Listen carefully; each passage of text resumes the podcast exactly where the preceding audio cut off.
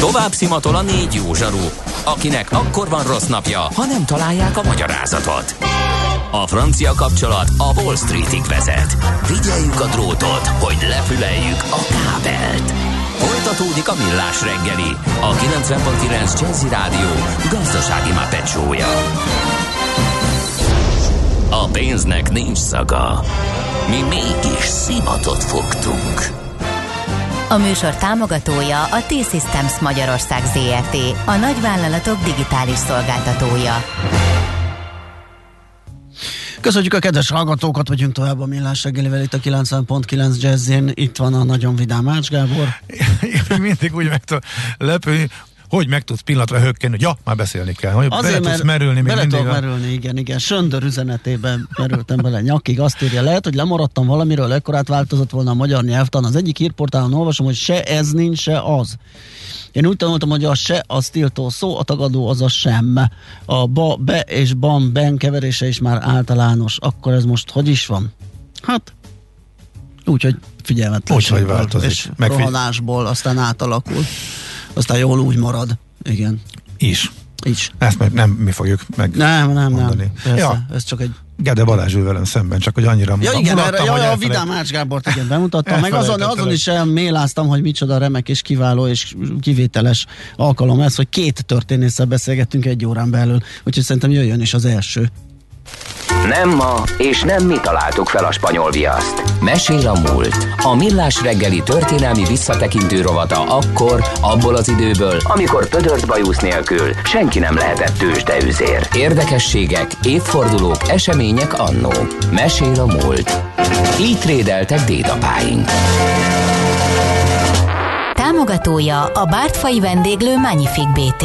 Katona Csaba a Bártfaiban élőben. Igen. Természetesen. Természetesen az első Csaba. a sorban Katona Csaba, szia, jó reggelt. De mondj. Van Halló? hangja? Igen. Nincs hangja. Van hangom? Van, igen, Van, igen. van, igen, mondj- szia. Mondjuk el Csabának, hogy ki lesz a kollég, Feltétlenül kollégája. elmondjuk, hiszen beszélgettünk ezekről a dolgokról. Perényi Roland történész úrral, a Kiscelli Múzeum igazgatójával fogunk beszélgetni az óra utolsó etapjában. Az egy jó beszélgetés lesz előre, mondom. nagyon jó, nagyon jó. Várjuk, várjuk mi is már csak azért is, mert itt fel fog bukkanni egy-két olyan momentum, amiről mi korábban szót ejtettünk, például Mágnás Elza egy online kiállítás keretében, de nem, fogom, nem akarom lelőni és spoilerezni az egészet, mert aztán jól itt hagynak a hallgatók, bár a személyed garancia arra, hogy velünk maradjanak. Na, most viszont Andrási Gyula grófról fogunk váltani pár szót. Igen, egy igen fontos emberről lenne Igen. szó, és legfőképpen az egy lényeges dolog, hogy milyen pozíciókat töltött be, illetve hát milyen hatással volt ő a magyar, illetve a nemzetközi történelemre, mert azt lehet mondani, hogy nem akármilyen figuráról beszélünk. És ugye a megemlékezésre az alkalmat az, hogy hogy 1871. november 14-én lett belőle az osztrák-magyar monarchia közös külügyminisztere, nevezetesen a második ezen a poszton, mert az elődje Ferdinánd Beist, vagy pontosabban Ferdinand Freiherr von Beist volt, aki, mint a neve is elárulja, nem magyar ember volt, András viszont magyarként töltötte be ezt a roppant fontos posztot. Ugye mitől fontos ez? Hát a monarchiát illetően általános iskolában is már minden gyermeknek megtanítják, ugye megvannak az önállósága mind Ausztriának, mind Magyarországnak, ugye van önálló magyar kormány, önálló magyar országgyűlés, de hogy a ügy, külügy, meg a hadügy, az ugye közös, meg az ezekre vonatkozó pénzügy. Tehát önálló külügyminiszter értelemszerűen nincsen a dualista államba. Ilyen értelemben tehát, aki betölti ezt a pozíciót, ez a teljes monarchiának a külügyminisztere. Na ezt a posztot kapta meg 1871. november 14-én Andrási Gyula. És Csaba, bocs, bocsáss meg csak eh, zárójelesen, hogy hány magyar ö, töltötte be ezt a valam, bármelyiket ezek közül a, a közös ö, posztok közül?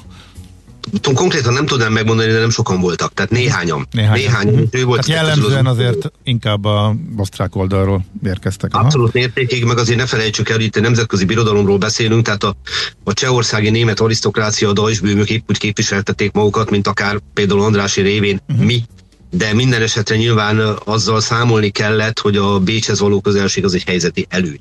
Aha. És ahhoz egy nagyon-nagyon komoly bizalmi tőke kellett, hogy Andrási Gyula megkapja ezt a pozíciót Ferenc Józseftől, ugye az uralkodótól.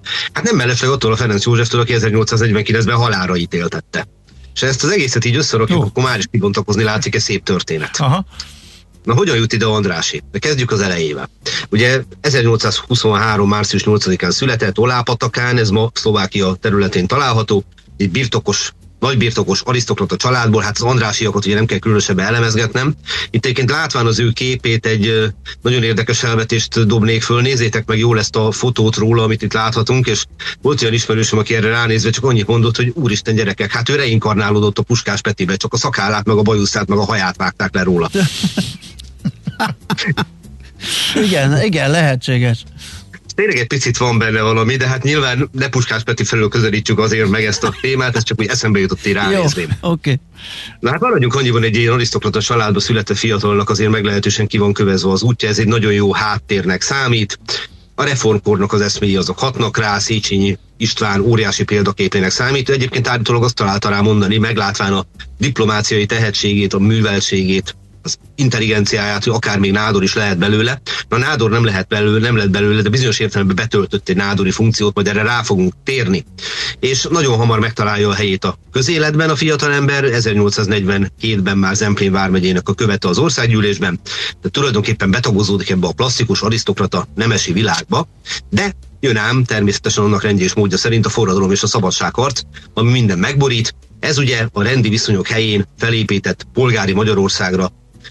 felépítésére tett első kísérlet 1848-49, ami egy rövid ideig megvalósulni látszik. Ekkor ő 1848 áprilisától, tehát már a forradalom kitörését követően Zemplén vármegye főispánja, és egyébként pedig, ahogy az illik egy ilyen arisztokratához, nem rest megragadni a fegyvert. Ott van a Pákozdi csatában, ott van Svehátnál, aztán pedig majd a tavaszi hadjáratban is forgatja a fegyvert, de nagyon hamar felfigyelnek arra, hogy egy kiemelkedő diplomáciai tehetségről van szó. 1849-ben a Szemere adminisztráció annak is a külügyi vonala, ugye nevezetesen Gróf Battyányi Kázmér azzal bízza meg, hogy menjen Konstantinápolyba, és próbálja meg valamilyen módon a magyar forradalom és szabadságkart ügyét török földön előmozdítani. Ez valójában egy mission impossible, tehát akkoriban azért már eléggé elveszőben van minden, de azért Andrási nem teljesen sikertelen, a sikerül elérnie, hogy a törökök megígérik, hogy a oda menekülő magyarokat nem szolgáltatják ki a győztes nagyhatalmaknak. Hát ennek lett jelentősége később. Ö, tessék? Ennek lett jelentősége később. Hogy, hogy ne lett volna, sőt már akkor is volt, mert ugyan Kütahiába elvitték a magyarok legnagyobb többségét, meg ugye rengetegen beálltak a török hadseregben, nem feltétlenül mindenki önként, de azért egy másodpercig se felejtsük el, hogy nagyon nem mindegy, hogy kiszolgáltatott helyzetbe kerülnek ezek az emigránsok, vagy pedig len nem. Aztán pedig ő, hogy elkerülje ezt a Kütahia felé irányuló, hát mondjuk úgy, hogy deportálást, ugye Kossuth Lajos egyebek mellett így járt. Nos, Párizsba tette át a székhelyét, és itt élt egészen 1857-ig, sőt itt nősült meg, szerelmi házasságot kötött egyébként, de nem is ez a lényeg ebben az egészben, hanem az, amit ő elért, az tulajdonképpen számos embernek az életét alig, hanem megmentette. Ami őt illeti, egy sajátos dolog történt vele, mert 1849 őszén őt is kivégezték, ine figi, tehát formálisan kiszögezték a nevét egy akasztófára. Egyébként amennyire tudom, a hóhér ugyanazt a pénzt kapta a névleges kivégzésért, mint ha ténylegesen végrehajtja. Oh, Érdekes adalék, igen. Morbid, igen. Igen, tehát most nagyon durván fogalmazva, hogy sokkal kevesebb munkáért ugyanaz a pénz, de valószínűleg ennek az üzenete az volt, hogy a komolyságát hivatott kifejezni ennek a kivégzésnek. Aha. Andrásra egyébként nagyon jellemző, kellő cinizmussal, hogy amikor elolvasta a kivégzésének, a, a halálos ítéletének az indoklását, akkor állítólag azt találta mondani egy bajtársának, egy porosz származású bajtársának, hogy na, hát micsoda gyönyörű szöveg, hát sírfeliratot se kívánhat, még különbnek annyi dicséret van benne. Mert, de egyébként ez tényleg mutatja az ő cinizmusát. 1857-ig Párizsban él, hát állítólag nem vetette meg a hölgyek társaságát sem, docára a szellemi házasságának a szép akasztott volt a beceneve, mert hogy a párizsi hölgyek körében állítólag hát a vonzerő gyakorolt rájuk az, hogy itt van egy ilyen keleti férfi, aki vitézkötéses mentébe jár, göndör, fekete haja, nagy szakára van, és mindenek tetejében még föl is akasztották. Tehát, hogy ebben van valami sár. Sárm, igen, ezt akartam mondani. Na sármat volt benne egyébként is, és az első adandó alkalommal abban a pillanatban, amit lehetőségem van rá, hogy a halálos ítélet ellenére tekintettel mindenféle kegyelmi érvényű kegyelmi viszonyokra hazatérhessem, azonnal hazatér. 1858 már Magyarországon találja, tehát nem marad kint, amint lehetősége van, megteszi azt a lépést, hogy hazamenjen, és nagyon hamar bekapcsolódik a politikába. Deák Ferenc hamar kapcsolatba kerül vele, és ő is felismeri azt a tehetségét, amit egyébként mindenki rájött, aki beszélgetett vele. Ennek az lesz a következménye, hogy ott van sátorolóhely követeként, ugye gondoljunk az empléni kapcsolataira, az 1861-es országgyűlésen, ami ugye sikertelenül osztik föl 1861. augusztusában, nem sikerül előrelendíteni a kiegyezés ügyét, aztán viszont 65-től ismételten ott van, és 67-ig ő a képviselőház alelnöke. Tehát megérkezik a nagy politikába. És amikor 1867-ben létrejön a harmadik magyar kormány, ugye az első 248-49-ben volt, Róf Batyányi Lajos, illetve Szemere Bertalani, akkor 1867. február 17-én őt nevezi ki Ferenc József miniszterelnöknek. Ebben persze benne van Deák Ferenc keze. Logikus lenne, hogy a kiegyezés tető alá hozásában egyik legfontosabb szerepet játszó Deák legyen a magyar miniszterelnök. Ő azonban egyszerű képviselő lesz, de nagyon erősen uh, pálcát tör, láncsát tör amellett, hogy Andrási töltse be ezt a pozíciót. És ez nem bizonyult tévedésnek, mert egészen addig, amíg aztán el nem vállalja az osztrák-magyar monarchia közös külügyminiszteri posztját, tehát 71-ig ő a magyar miniszterelnök. És Andrási okos ember. Ez bocsánat, Már, miért, miért, miért volt ez jó? Miért játszott így, miért taktikázott így Deák vajon? Deáknak volt egy olyan döntése, hogy ő semmilyen pozíciót nem szeretne betölteni, ami azzal járhat, hogy őt befolyásolhatják különféle magasabb rendű érdekekre hivatkozva.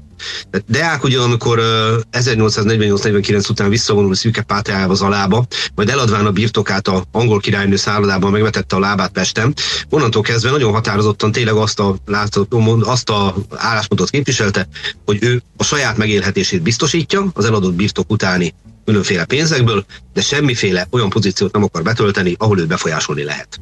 És ez ragaszkodott. Tehát ő létrehozta tulajdonképpen az élete nagy művét a kiegyezése, ha lehet ilyet mondani. Tehát, tehát lezsírozta a háttérben a, ki, a kiegyezést, és utána nem vett részt pozícióban de sem. képviselőként részt vett, és nagyon fontos szerepe volt haláláig 1876-ig, de ilyen magas pozíciót Aha. ő nem akart betölteni. Azt viszont pontosan látta, hogy megvan erre a megfelelő ember. Tehát nála fiatalabb, lendületesebb, ugyanakkor azonban roppant tehetséges Andrási, aki ráadásul okos ember volt és tudott tanulni. Tehát lemond néhány következtetést 1848-49-ből. Például azt, hogy Magyarország önállóan nagyhatalmakkal szemben nem fogja megállni a helyét, következésképpen sokkal inkább hasznos politika Magyarország számára, ha betagozódik egy szövetségi rendszerbe, és a nagy egész részeként része lesz valamiféle sikernek, mint sem, hogy folyamatosan a függetlenséget hangoztatva, de nem feladva természetesen a deáki elveket, meg 48-49-et, folyamatosan szembe megy mindennel és mindenkivel. Megtanulta azt, hogy nagyon hamar rendezni kell a nemzetiségi kérdést, mert egy sok nemzetiségi országban, ha ez nem történik meg, ugyanolyan katasztrófa lesz, mint 48-49-ben. Nem véletlenül születik meg nagyon kevéssel a kiegyezés után a nemzetiségi törvény. Nem véletlenül lesz Ötvös József, a kultuszminisztere, ugye az egyetlen olyan miniszter, aki már Batyányi Lajos kormányában is betölti közel 20 évvel korábban ezt a pozíciót, a modern magyar közoktatást is elindítja, létrehozza az állami számvevőszéket. Tehát tulajdonképpen a monarchia, ami úgymond nem csak az osztrák maga magyar fél megegyezése, vagy két birodalom fél megegyezése, azt leírhatjuk úgy a monarchiát is, mint a modern Magyarország megteremtésére tett centralizált állami modernizációs kísérletet. És ebben Andrásinak úgy szerepe van. És azért lemon más következtetéseket is 48-49-ből. Például rájön arra, és ez mutatja azt, hogy a politika bizony nem egy szép dolog, akárhogy is nézzük, hogy a török birodalom, az oszmán birodalom megerősödése és fenntartása elemi érdeke Magyarországnak. És akkor adja magát a kérdés, hogy de miért? Hát több ok miatt. Kezdjük mindjárt azzal, hogy Magyarország területén él rengeteg nemzetiségi lakos, így románok és szerbek, és nyilvánvaló, hogy ha létrejön a független Szerbia, és létrejön a független Románia, az hatalmas vonzerőt fog rájuk gyakorolni, annak a garanciája pedig, hogy ezek az államok ne függetlenedjenek, az nem más, mint az oszmán birodalom. Tehát, hogyha nagyon durván fogalmazok, a magyar nemzeti érdekek azt diktálták, hogy a szerb meg a román függetlenségi törekvések ne valósulhassanak meg. Ezek egyetlen matek, de van logikája, akárhogy is nézzük, ugye? Hát minden országnak a saját szempontjából megvan az a kegyetlen mondat, igen. És András igyekezett ezt a álláspontot képviselni természetesen, és ezt az álláspontot elég hatékonyan tudta képviselni. Kezdjük mindjárt azzal, hogy, és azt gondolom, hogy mennyire mutatja azt, hogy ő közös külügyminiszterként mekkora befolyással bírt Európa sorsára, hogy hát 1870-es évek végén kitört egy orosz-török háború, 1877-78-ban. Ez semmi másról nem szólt, mint egy nagyon erős orosz expanzióról, az Európa beteg emberének nevezett oszmán birodalom rovására. Ebbe természetesen támogatták őket a függetlenségre törekvő balkáni népek, és olyan szinten sikerült az egyébként valóban már nem a csúcson levő oszmán birodalomot oroszoknak megverni, hogy Isztambul elfoglalását egyetlen dolog akadályozta meg, hogy a brit flotta érezte, hogy nem szabad Oroszország túlhatalmát engedni, és gyakorlatilag a brit flotta akadályozta meg, hogy Isztambult, Konstantinápolit elfoglalják az oroszok. Ennek viszont az lett a folytatása, hogy a két háborús fél, nevezetesen az oroszok meg a törökök 1878 márciusában San Stefánóban, ami nem Olaszországban van, hanem Isztambul egyik külkerülete, Majeszilköly néven ismert ez a település, megkötik azt a békét, aminek értelmében függetlenné válik Montenegro, ennek a terület, bocsánat, az már független, a területét megnövelik, függetlenné válik Szerbia, függetlenné válik a román királyság, és létrejön egy úgynevezett Nagy Bulgária, az pedig egyértelműen egy dologról szól, a Balkánon a maximálisan kiterjedt orosz befolyásról, ráadásul az oroszok viszik Beszfarábiát. Na, ha ezt az egészet megnézzük, látnivaló, hogy az a félelem, ami a monarchiában is, így Magyarországon is él, mely szerint az orosz terjeskedés nyomán a független kis balkáni államok el tudnak indulni a teljes függetlenés útjára, sőt egy részük ugye ezt most már meg is kapja, Bulgária pedig Oroszország elemi szövetségese izmosodik. Ez nagyon szépen mutatja azt, hogy innen valahogy el kéne mozdulni a monarchia szemszögéből nézve, mert különben az fog történni, hogy túlságosan megerősödnek az oroszok, és Magyarország tekintetében rosszul fog kijönni ez az egész történet, elindul a kis államoknak a vonzereje a nemzetiségek felé. És Andrási Gyula közös külügyminiszterként meg tud lépni egy olyan dolgot, hogy nagyon erősen az ő kezdeményezésére, de természetesen mások támogatásával is, az úgynevezett berlini kongresszuson, ami 1878. június 13 és július 13 között van, a Szentstefánói békét lényegében teljesen felülírják.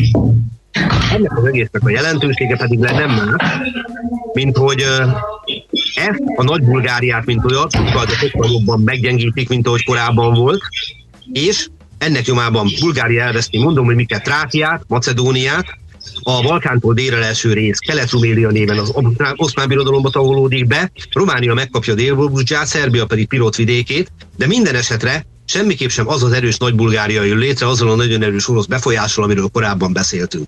Ha ezt az egészet megnézzük, akkor láthatjuk azt, hogy a monarchia külügyminiszterként Andrási nagyon határozottan befolyásolni tudta az összeurópai sorsot, és ne felejtsük el, 1878-hoz fűződik az is, ugye, hogy Bosznia-Hercegovina a monarchia érdekterületébe kerül. Gondoljunk itt az okupációra, meg az annexióra ami ugye később következik be. És ilyen értelemben Andrási Gyula gyakorlatilag az összeurópai politikára befolyásos politikusként lényegében a csúcson fejezi be a pályafutását, amit azonban még egy dologgal meg tud koronázni, az 1879-es Zweibundal, a kettő szövetséggel, aminek értelmében az izmosodó német birodalom és a monarchia megkötik azt a szövetséget, amelynek egyértelmű célja, hogy Oroszországnak a túlhatalmát megfékezzék, amennyiben az agresszíven igyekszik érvényesíteni a dolgait ezt az egészet keretbe rakjuk, akkor azt láthatjuk, hogy Andrási Gyula túlmutatva a magyar kereteken, a monarchia színeibe, tehát egy nagy európai birodalom színeibe tényleg egy olyan pozícióba tudott emelkedni született magyar ember létére, ami az összeurópai politikát tudta befolyásolni. Erre idézőjelbe csak magyar külügyminiszterként soha de soha nem lett volna lehetősége. És mert sokan támadták emiatt a kettés szövetség miatt, ezért aztán tekintettel erre, meg tekintettel a fokozódó betegségére visszavonult a közélettől, és hát nem sokkal később 1890-ben Voloszkóban, ez ma Voloszkó néven Horvátország Igen. része, itt nyaralva hunyt el, 66 évesen. Ha ehhez hozzávesztük azt, hogy az 1870-ben létrejött fővárosi közmunkák tanácsának, amikor még nincs főváros, de fővárosi közmunkák tanácsa már van, már olyan értelemben nincs főváros, hogy nincs még Budapest. Uh-huh. Ő lesz az elnöke. Ilyen értelemben főszerepet vállal. A Nagykörút, az Andrási út, akkor még sugárút, nem véletlenül róla nevezik el kiépítésében, akkor azt mondhatjuk, hogy egy olyan emberről beszélünk, aki az élet minden területén döntően befolyásolta Magyarország és Budapest sorsát, sőt bizonyos értelemben az európai politika sorsát a 19. század második felében. Nem gondolom, hogy ennél többet hozzá kellene tenni. Ja, és a fiai közül az ifjabb Andrási Gyula nagyon rövid ideig, kritikus időszakban, de szintén a monarchia külügyminisztere. Úgyhogy tulajdonképpen egy sikertörténetet mondhatunk el, ha Andrási Gyulát emlegetjük, de ez egy magyar sikertörténet. Hát nagyon Szuper, kosz. Nagyon köszönjük szépen, köszönjük, szépen. hogy. Igen, főleg ezt a, a halálának a körülményeit, mert Voloszkóban voltam pár napot az idén, ott nyaraltam, és nem is tudtam erről sajnos, úgyhogy e, most már ezt is tudom, hogy e, ott hunyt el Andrási Gyula. Nagyon köszönjük, nagyon klassz volt. Szép napot Köszönöm kívánok! a figyelmet, és reméljük, hogy lesznek még hasonló formátumú egyéniségeink, de hasonló jellegű nemzetközi konfliktusokat senkinek nem kívánok. így van, azt hiszem ez jó így a végére. Köszi, szép napot! Szia. kívánok! Katona Csaba történésszel beszélgettünk az utolsó magyar nagy politikusról, Andrási Gyulagrófról. Vatunk hangzott el. Kövesd a múlt gazdasági és tőzsdei eseményeit kedreggelenként a Millás reggeliben. Támogatója a Bártfai vendéglő Magnific BT. Katona Csaba a Bártfaiban élőben. Műsorunkban termék megjelenítést hallhattak. Tőzsdei és pénzügyi hírek a 90.9 jazz az Equilor befektetési ZRT szakértőjétől. Equilor, 30 éve a befektetések szakértője. De Dávid üzletkötő van itt velünk, szia, jó reggelt! Sziasztok, jó reggelt, üdvözlöm a hallgatókat. Na, van valami kis nyugi a piacon, vagy esünk tovább? Nincsen. Nincsen. Szép, szép esés van ma is a piacon, ma kifejezetten magas forgalommal, 0,7%-os mínuszban a Bux Index, 50.125 ponton áll, 6,7 milliárdos forgalom mellett. Uh, amiből közel 6 milliárdot egyébként az OTP bank tesz ki, és ő tolja maga előtt a Bux Indexet is, hiszen 1,7%-os mínuszban áll most 16.620 forinton áll. A tegnapi 5% szakadás után így van. Miért ütik ennyire az OTP-t? Nem bírtak. Hát gondolkodtunk meg, így lamentáltunk rajta, de megfejteni persze nem bírtok ki reggel. Hát nem, igazából nagyon nehéz ez a kérdés. Itt reggel beszéltettek itt a, a, a regionális tőke kivonásról. Én azt gondolom, hogy ez is a része. A, a magyar részvénypiac is igazából az, hogy menekül a tőke a régióból. Ugye látjuk a forinton, látjuk a magyar kötvényeken is. Most már látjuk egyébként a Bux Indexen is amit itt ugye elsősorban az OTP bank testesít meg, hiszen a Buxnak messze a legnagyobb komponense. Uh-huh én egyébként azt gondolom, hogy ez lesz a lényeges pont itt a, a, a nagy esésben, és főleg az, hogy ekkora forgalommal esik, az, az abszolút, abszolút nem egy jó jel a következő napokban. Viszont most azt látjuk egyébként, hogy a nemzetközi hangulat is elég rossz, és a Bux még felül is teljesít ezzel a teljesítményével, hiszen azért bőven 1% fölötti mínuszokat láthatunk Európában. 1,3%-os mínuszban van a Párizsi Kakaron és a német DAX is, de 0,6-ot esik a londoni FUCI is, és mínuszban vannak a az amerikai határidős indexek is, úgyhogy most, most van egy kis profit realizálás, lehet, hogy a befektetők félnek is ettől a, a lezárásoktól, itt a Covid-tól. Nagyon érdekes, nem, nem Aha. tudom még egyen. Aha.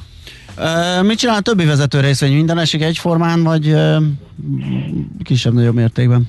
Kisebb-nagyobb mértékben igazából a többi vezető részvény mozgása nagyjából ki is oltja. Egy másfél százalékos emelkedést mutat a MOL 2444 forint. magáit.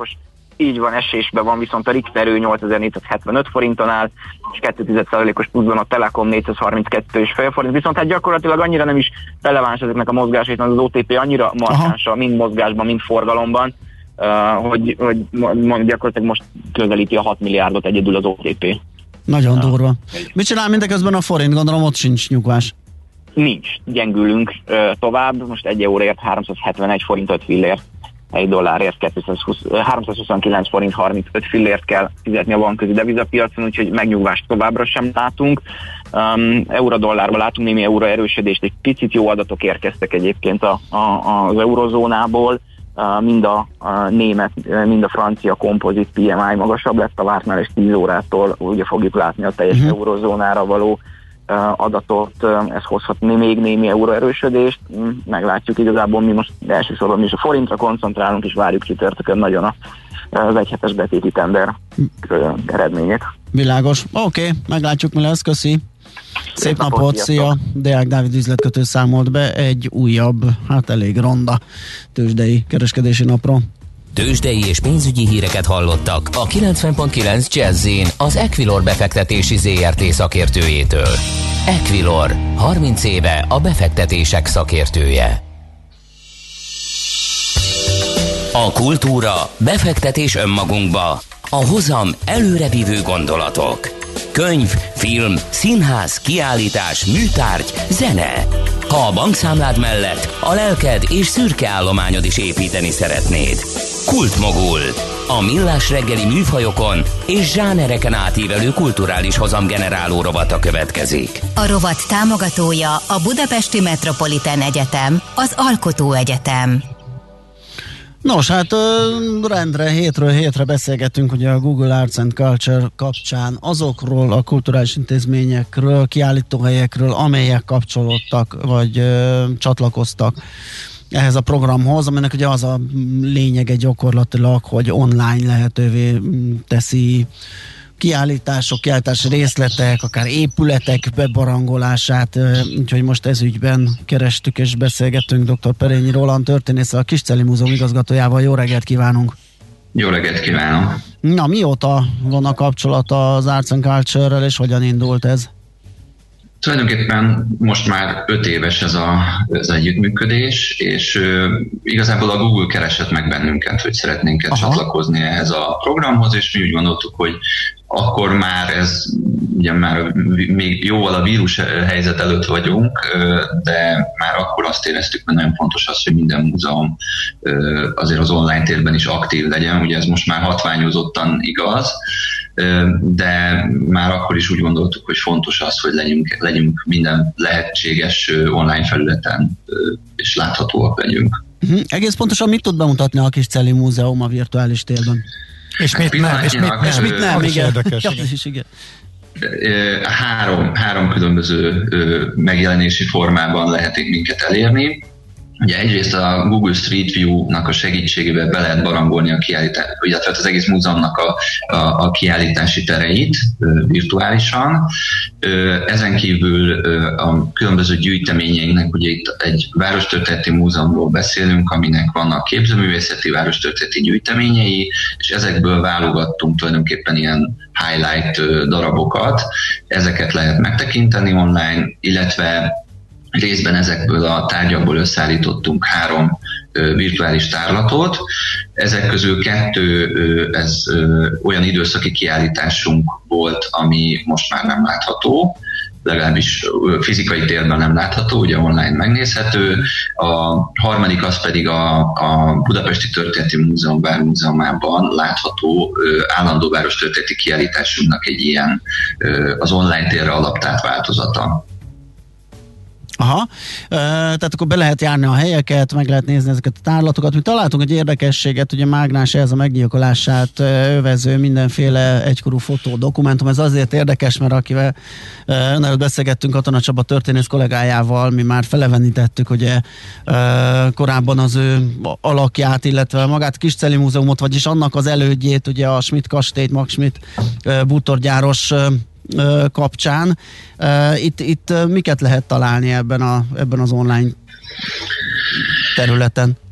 Igen, hát ugye ez a kiállítás fizikailag 2015-ben volt látható, Aha. és abból a szempontból ez egy nagy, nagy újdonság volt, hogy ezt a, így a, a, a múzeum történetének korábbi időszakaiban ezt a történetet ezt inkább elhallgatták, tehát nem nagyon foglalkoztak vele, ugye ez egy szenzációs gyilkosság volt, és ezt a múzeum így próbált egy picit így távol tartani magától, hogy az épületének van egy ilyen szelete is a történetének, és ez egy nagy sikerű kiállításunk volt, ami tulajdonképpen ezt a gyilkosságot, ennek a társadalmi hátterét próbálta meg feldolgozni, és ugye mivel, hogy azt látjuk, hogy eleve ennek az épületnek ugye 18. században eredetileg Kolostornak épült Aha. házról van szó, ami aztán ugye Schmidt Miksa idején kastély volt, és utána lett múzeum. Tehát egy nagyon izgalmas, nagyon összetett története van, és ezt a látogatókat is nagyon érdekli. Tehát például a az épület történeti vezetéseink hihetetlenül népszerűek mindig, és azt gondoltuk, hogy ezt akkor egy, egy kicsit ezt a részét az épület történetnek így egy online térben meg lehet mutatni. Ugye itt elsősorban a gyilkossághoz kapcsolódó korabeli sajtó anyagok láthatók, fotók, amiket összegyűjtöttünk egyrészt az épületről, másrészt a különböző gyilkossághoz kapcsolódó helyszínekről, illetve hát néhány olyan tárgy, nagyon kevés olyan tárgy van, ami fizikailag megvan még, ami ehhez a gyilkossághoz kapcsolódik, de ezeket is összegyűjtöttük, összegyűjtöttük és ezek is láthatók itt a Uh-huh kicsit szakadozik most a hang, igen. De talán, talán, talán megjavul. Jó lesz. Uh, még azt hadd kérdezem meg, ugye, hogy az egész, vagy hát a mi múzeum belső tereinek, tehát nem biztos, hogy az egész uh, épület együttest uh, körbe lehet járni. Ajaj. Ja, most várjunk, újra, újra. Igen, igen, meg vagyunk ismét. Jó. Igen, látunk, hallunk, úgyhogy igen, akkor folytatod. A kérdés igen, igen, fel újra, a, a, igen azt, azt kezdtem el uh, feszegetni, hogy ugye a, az épületnek egyes részeit, ha nem is az egészet uh, be lehet járni, és ez, ez a Google-ek ezzel a Street View uh, segítségével, technikájával készült. Ez azt jelenti, hogy teljesen ilyen virtuálisan, folyamatosan lehet haladni az épületbe, és úgy, úgy nézelődni. Ez így van, és így, így például meg lehet tekinteni a, a, az egykori Kolostornak a templom terét, ami az egyik fő időszaki Aha. kiállító terünk, és ami nagyon izgalmas. Ugye nyilván a virtuális térben azért ezt nem lehet átérezni, hogy milyen atmoszférája van ennek a térnek, de mégiscsak azért egy benyomást szerez az ember arról, hogy hogyan is néz ki. Egyébként a Street View-nak az az érdekessége számunkra is, mint múzeumi szakemberek számára, hogy időközben, amikor elkészült ugye ez a, ez a Street View felvétel, ahhoz képest az utóbbi években volt néhány átalakítás. Most akár műtárgyak kerültek át, akár ugye más kiállítások vannak azok a terekben. Tehát igazából ez a Street View ez dokumentálja azt, hogy egy korábbi állapotát a múzeumnak. Tehát ez számunkra is egy nagyon érdekes dolog, hogy, hogy virtuálisan megőrződik egy korábbi állapot az épületnek. Egyébként csak hogy felmerült bennem, csak részben tartozik, de mi lesz a sors azoknak a bemutatott anyagoknak, amik mondjuk egy időszaki kiállításon a kiállításra kerülnek összegyűjtésre, ez a véget ér, és akkor egy, többet, vagy egy darabig nem látható. Ezekkel mi történik utána, vagy hogyan kezelődnek?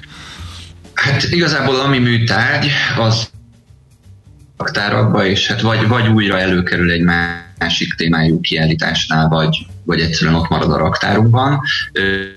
És igazából azért is jó nekünk ez a felület, mert tulajdonképpen így az időszaki kiállítás, amit aztán fizikai térben lebontunk, az, az, az így tovább tud élni, és, és, és, és, és, és egy ilyen, tulajdonképpen a, a, az örökké valóságnak egy bizonyos értelemben meg, megőrződik, ugye. Aha. Mi, mi, mindig fáj az, hogyha el kell bontani egy időszaki kiállítást, de hát nyilván azért időszaki kiállítás, mert csak egy ideig látható, így viszont tulajdonképpen azt mondom, hogy állandó kiállítássá válik a virtuális uh-huh. térben. Hát az állandó elemeknél meg ugye az az előny, amit itt megemlített már a Rom templom esetében, hogy kapunk egy képet, kapunk egy látványt, de a hangulatát nem, tehát akár egy kedvcsináló is lehet, hogy elmenjünk a múzeumba és megnézzük eredeti állapotába, közegébe ezeket a dolgokat. Így van, és ezt nagyon sokszor szokták kérdezni, hogy hát, hogy ez jó-e ez a múzeumnak, hogy, hogy, hogy, hogy, hogy ennyi Nem mindent láthat kannibalizálja a saját tevékenységét az, hogy láthatja ezeket online térben. Igen, tehát én azt gondolom, hogy ez igazából azt lehet mondani, hogy a múzeumoknak ez egy a marketing szempontból is jó lehet, hiszen azért egy mondjuk egy háromdimenziós műtárgyat azért az online térben nem tudunk úgy megélni, nem, nem, nem, nem érezzük azt, hogy, hogy a, a, nem érezzük a méreteit, nem érezzük az anyagát, a technikáját. Tehát, hogy kapunk ugyan egy benyomást, de igazából a, a valódi élményt egy, egy műtárgy az, az, a, az a fizikai térben tud nyújtani. Oké, okay, hát nagyon köszönjük, és hát további... Bocsán, egy utolsó, hogy most milyen időszaki kiállítás látható a kis illetve esetleg valami, hogy mi van a csőben még el tudsz árulni. Hát ugye egyrészt szeretnénk ezeket a kiállításunkat az továbbiakban is a virtuális térben tovább éltetni, ami most még fizikailag látható, és egy szintén egy nagyon népszerű kiállítás, ez a csatornázás, a budapesti csatornázásnak a történetét bemutató kiállítás, aminek az a címe, hogy kloáka, kanál és klozet. Ó, ez kemény, kemény történet, igen. Igen, hát ez egy nagyon izgalmas téma, azt gondolom, és mindenkit érintő téma. Ez még január 9-ig látható lesz, és ez egy nagyon izgalmas terében van a, a múzeumnak, egy pince területen, úgyhogy azt tudom mindenkinek ajánlani. Igen, mm. közben eszembe jutott kemény történet, ez emésztési zavarok esetén. Na jó, nem akarom tovább cizellálni, de nagyon szépen köszönjük a beszélgetést, és további sok sikert, szép napot kívánunk. Köszönöm szépen, viszont hallásra. Viszont hallásra. Dr. Perényi Roland történésszel, a Kisceli Múzeum igazgatójával beszélgettünk. Kultmogul. A millás reggeli műfajokon és zsánereken átívelő kulturális hozamgeneráló rovata hangzott el. Fektes be magadba, kulturálódj! A rovat támogatója a Budapesti Metropolitán Egyetem, az Alkotó Egyetem. Egy ilyen kloákás buddhist csatornás sztori. Én, én, jó, én ezt ennél már talán láttam, hogy, hogy van ilyen, a... azért is, és tervben is van. Kívánom, tudod, kíváncsi is Egy kis budi történet. Hát én, igen, én, mint egykori budi árus, azt hiszem, hogy nekem szakmai hivatásként is meg kell néznem, hogy a, ennek a Biztos voltam benne, hogy fölcsinálom a szemed egyből. Igen, abszolút. Na jó, köszönjük szépen a legtisztelő figyelmet, jönnek a hírek ismét. Schmidt Anditól, aztán a számos program itt a 9.9 Jazzin. Kisütött a nap is, úgyhogy mindenkinek nagyon szép napot kívánunk. Sziasztok! Már a véget ért ugyan a műszak, a szolgálat azonban mindig tart, mert minden lében négy kanál. Holnap reggel újra megtöltjük a kávés bögréket, beleharapunk a fánkba és kinyitjuk az aktákat. Addig is, keressetek minket az arcaktákban, a közösségi oldalunkon. A mai adás podcastjét pedig holnapunkon. Millás reggeli, a 90.9 Jazzy Rádió gazdasági mapetsója. Ha csak egy műsorra van időd idén, tégy róla, hogy ez legyen az. Csak egy dolog lenne még. A műsor támogatója a T-Systems Magyarország ZRT, a nagyvállalatok digitális szolgáltatója. Műsorunkban termék megjelenítést hallhattak.